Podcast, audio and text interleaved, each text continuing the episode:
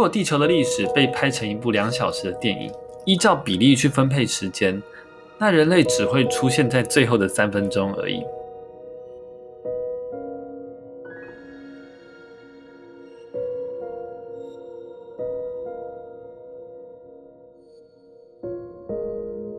我不可能跟一个狮子说：“你不能欺负其他的动物，不然你会下地狱。”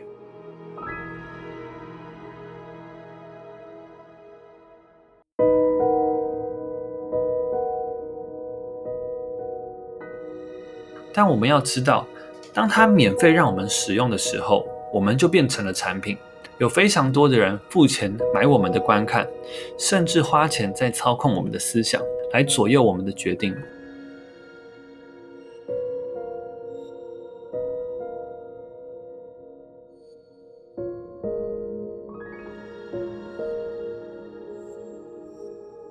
各位听众朋友，大家好，欢迎收听新一期的 B 六一二。今天想要跟大家分享和讨论人类这个很有趣的物种。嗯，很诚实的讲，我对于人类学的知识很有限，但我觉得这是一个很值得探讨还有深究的主题。所以今天尝试看看，把我现阶段学习中比较有趣的片段跟大家分享，然后也简单的提一下。我今天分享的内容会比较接近进化论的逻辑。那人类这个物种在我们考古跟生物学中，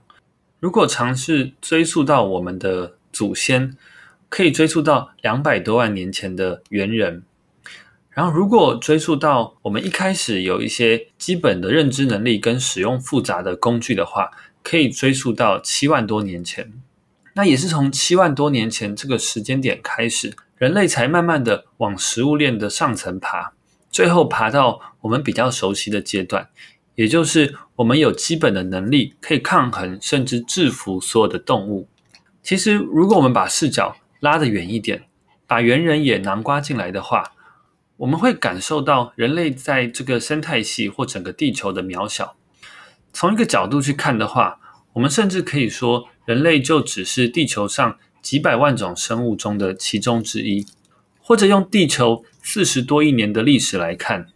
人类只不过占了其中不到千分之一的时间。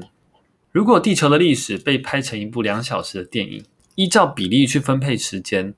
那人类只会出现在最后的三分钟而已。所以，用一个带一点诙谐的语境来说，在地球的发展历史，人类其实并没有我们以为的那么特别，或者说那么重要。相比这个地球或者是生物的演化过程，我们的存在实在是微不足道，也非常的渺小。那我们再把镜头拉得近一些，人类在过去这七万多年是怎么样爬上食物链的最顶端的呢？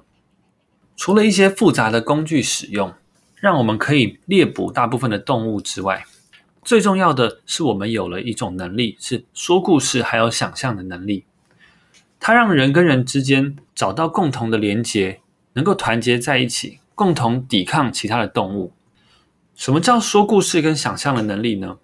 这个能力它让我们可以叙述很多肉眼看不到的东西，还让我们团结起来，像是家庭、部落、宗教、金钱、国家，这些都是很抽象的概念，但它可以让我们在不需要长时间的相处，就可以产生信任。然后朝着共同的目标努力，甚至做出牺牲，这些都是其他动物所没有的能力。我不可能跟一个狮子说：“你不能欺负其他的动物，不然你会下地狱。”或者说我跟我家的小狗说：“呃，你今天不要乱尿尿，我就会给你十块钱。然后这个十块钱，明天你可以换一颗苹果。”因为这些说故事的能力，我们人类才可以团结起来，对付那些我们单打独斗无法制服的动物。我们也能集结成更大的群体，像是部落或是村庄，大家能够守望相助。很多学者也认为，正是因为这些想象跟虚构的能力，让我们创造出了宗教、农业、语言、文字、金钱等等的概念。就算说这些概念真的是人类想象出来的，这样说好像有一点在否定这些东西，但他们确实也提供了人类发展很大的稳定性跟动能的需要，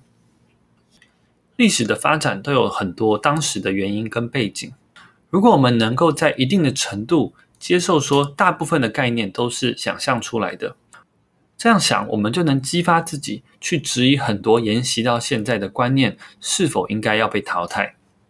像是阶级的制度、性别之间的不平等，这些的发展都是历史的产物，也是当今社会很多人质疑的概念。也正是因为我们有想象跟创造，还有虚构的能力。我们可以创造出更多好的意识形态来取代这些已经不合时宜的概念。而纵观人类的发展，我们从一个微不足道的物种爬上了食物链的顶端，进而从农业社会开始，我们还可以圈养很多的牲畜。在我们现在这个时代，我们甚至发展出了一个非常有突破性的能力，就是创造和操控生命的能力。大概二十多年前，科学家就已经有了复制还有创造哺乳类动物的能力。近代也有很多科学家都证明了人的意志是可以被机器和电脑操控的。这些我们曾经以为是上帝才会拥有的能力，现在人类都开始培养，甚至拥有了。听起来这些能力对我们来讲是非常的兴奋，但也非常的令人感到害怕。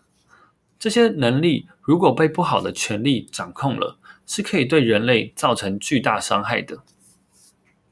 我其实对于呃人类历史或人类学的启蒙有很大一部分是来自我去年读的一本书，书名是《人类大历史》，这是以色列历史学家 Harari 推出的人类三部曲的第一本。三部曲我都看完了，整体来说非常喜欢。然后作者用呃很宏观的角度解释了人类历史的进程，特别是对我这种没有相关学术背景的读者来说，这本书提供了我很多不会太难理解，但也很有启发性的观点。作者他除了很直观的阐述历史的事实外，他也提出了很多很大胆的假设跟预测，甚至是批判。我觉得很值得读者反思人类还有生命的意义。然后关于人类这个概念，我也分享一些我经常思考还有提醒自己的想法。我会去想说，人类只是几百万种生物的其中一种。从历史的角度来看，人类是非常渺小的。透过这样的观点，可以让我跳脱以自我或是以人类为中心的思考框架。还有就是，我经常会去接受说，所有的意识形态都是人类创造和虚构的。现代社会的意识形态不代表一定是真理，或是会带给我们快乐的。所以我会经常提醒自己要更谨慎地选择自己相信的东西，也要经常反思社会上我们认为理所当然的事情。然后最后是，我觉得在我有生之年，有非常大的概率会出现可以大规模创造和操控思想的一股权力。这样的想法会不断地提醒我。我要如何保护自己的独立思考和判断的能力？像我们所熟悉的社群网站上面的内容看似多元和透明，但其实背后都是非常多以自身商业利益为目的的公司在操控的。就连平台本身，他们都是上市公司。上市公司背后的股票操盘手，他不可能会考虑产品对人类是否有害，他们会竭尽所能的让你成瘾于他们的产品。或是让你相信那些对他们商业利益有帮助的资讯。当网络开始渗透到我们生活中的细节时，自我意识的建构还有独立思考的能力就变得至关重要。我经常把这个状态想象成一个自己跟社群媒体的赛跑，他们不断的想要抓住我的思想跟意志，成为他们操控的产品，而我们要努力的就是培养健全的自我意识，不让他们得逞。虽然说我们大部分看到的媒体跟内容都是免费的，但我们要知道，当它免费让我们使用的时候，我们就变成了产品。有非常多的人付钱买我们的观看，甚至花钱在操控我们的思想，来左右我们的决定。然后我也会去想说，呃，有没有什么是我能做的，来提高这股权力交到好人手上的几率。这世界必然会出现，或者说已经出现了很多能大规模操控人类集体意识的权利。我希望我能做些什么，让这股力量被健康的使用。虽然我现在还没有一个很具体的方式去执行，但这是我自己一直在思考的问题。然后今天我分享的是我现阶段学习到关于人类比较有趣，或者我自己很常思考的观点。也希望以后我在这个主题有更多的学习，能再进一步和大家分享和探讨。还有前面提到的人类大历史，也很推荐大家去找来看看。那以上就是今天的节目了，谢谢大家，拜拜。